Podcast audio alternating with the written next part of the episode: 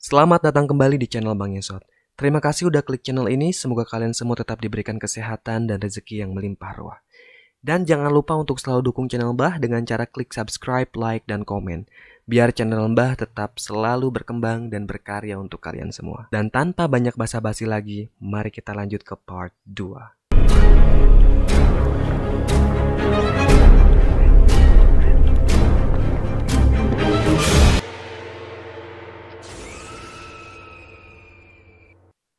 Gak lama kemudian ada yang ngetokin pintu.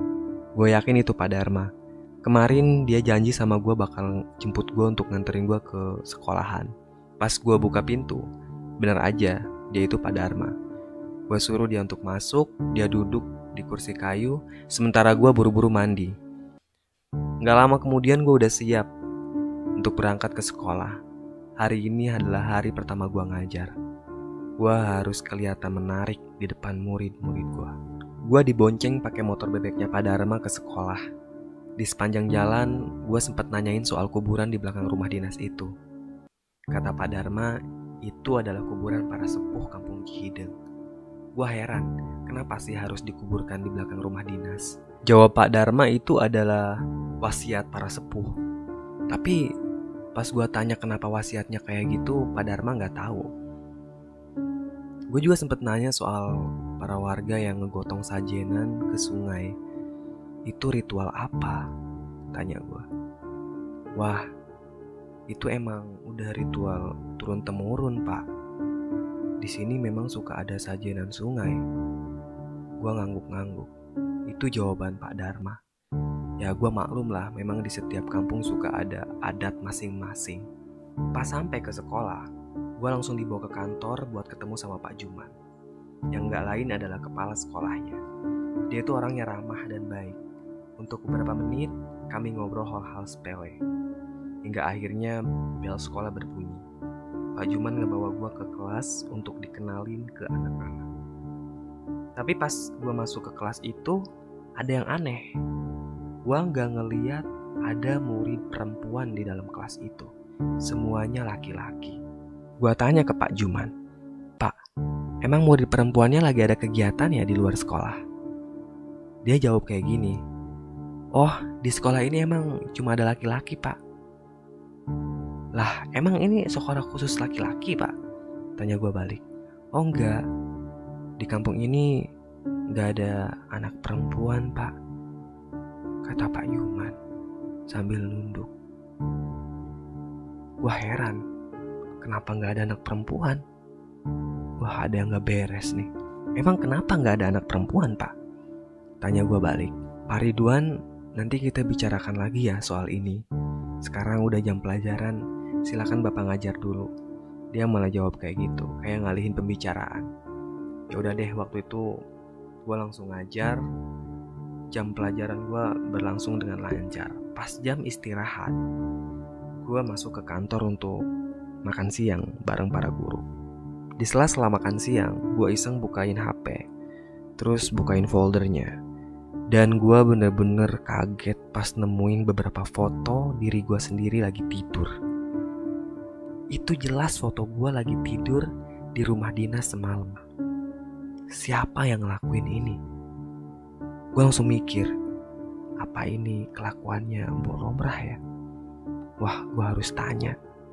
Kalau ini bener, gue gak terima dia masuk gitu aja ke kamar gue. Selesai ngajar, gue langsung balik ke rumah dinas. Tadi di sekolah, gue sempet tanyain ke Pak Juman soal anak perempuan di kampung itu. Kenapa bisa gak ada?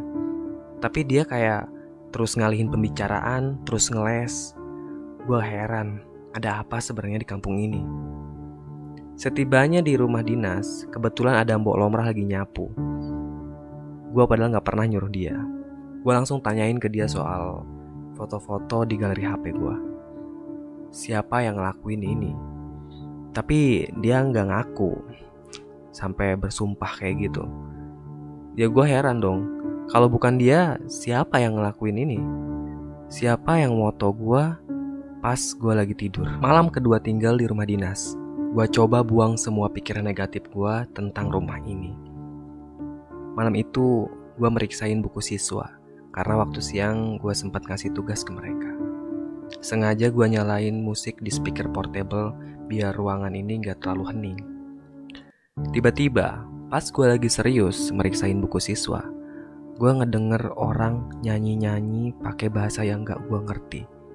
Gue yakin itu pasti rombongan yang kemarin gue temuin. Pelan-pelan gue intip dari jendela, dan bener aja, itu para warga yang ngegotong sajenan. Kali ini gue lihat yang mereka gotong itu agak beda. Ada kepala kerbau di sana. Kayaknya kerbau itu baru aja disembelih. Salah satu warga tiba-tiba ngelirik ke arah gue sambil tersenyum. Itu senyum yang sangat mengerikan. Gue buru-buru tutup tirai jendela terus masuk ke kamar. Gue takut banget. Gue coba meriksain buku siswa lagi. Tapi selang beberapa menit, tiba-tiba ada seseorang yang lewat di jendela kamar gue. Buru-buru gue ambil senter, terus arahin cahaya ke sana. Dan di depan jendela gue ada anak kecil yang lagi berdiri. Jelas itu anak perempuan. Rambutnya dikepang. Gue heran, padahal kata Pak Juman di kampung ini gak ada anak perempuan. Lalu siapa dia? Gue tanya anak itu, Dek, Kok malam-malam ada di sini? Kamu siapa? Tanya gue. Anak itu gak ngejawab. Tiba-tiba aja dia nangis. Gue tanya lagi, kenapa kamu nangis dek? Dan dia ngebalik badan. Ternyata wajahnya itu rata semua. Jelas gue kaget lari keluar rumah sambil minta tolong. Yang datang malah Mbok Lomrah. Dia nanya kenapa gue panik. Gue bilang ke Mbok Lomrah kalau ada anak kecil yang wajahnya rata di depan jendela kamar gue. Terus dia bilang kayak gini, Pak, se sebaiknya Bapak pergi dari kampung ini. Gue kaget. Kenapa gue harus pergi? Terus gue tanya ke dia, emang kenapa Mbok? Kenapa sama kampung ini? Dia nggak ngejawab. Tiba-tiba muncul Pak Dharma. Dia marah-marah ke Mbok Lomrah terus ngusir Mbok itu. Pak Dharma bilang gini, Maaf Pak Ridwan, Mbok Lomrah ini emang suka gangguin warga sekitar sini. Jadi kalau ada dia, tolong diusir aja ya. Gua ngangguk. Terus gue jelasin kalau tadi gue ngeliat ada anak kecil yang wajahnya rata di depan jendela kamar gue. Pak Dharma pun kaget. Dia langsung masuk terus ngecek. Tapi anehnya anak itu udah gak ada. Pak Dharma terus ngeluarin segenggam melati dari dalam kantongnya. Dia sebar bunga melati itu ke setiap penjuru ruangan. Terus dia bilang gini, Pak, jangan khawatir. Sekarang setan itu udah pada pergi. Udah saya jampe semua ruangan ini. Kata Pak Dharma, gua ngangguk. Moga aja omongannya bener. Dan bener aja malam itu gua gak dapat gangguan apa-apa lagi. Gue tidur dengan nyenyak. Tapi pas gue bangun pagi-pagi, sekujur tubuh gue bentol-bentol. Itu bahkan kayak bengkak, gede banget. Wajah gue juga kayak habis disengat sama tawon, bengep. Gue teriak ketakutan. Gue mikir, apa gue kena teluh ya? Terus gue lari keluar rumah dan di luar rumah gue ngeliat ada jasad Mbok Romrah ngegantung di pohon karet. Jelas aja gue teriak ketakutan, terus gue lari ke perkampungan buat minta tolong. Warga langsung berbondong-bondong nyamperin pohon karet itu, terus menurunkan jasad Mbok Lomrah. Mereka yakin kalau Mbok Lomrah ini bunuh diri.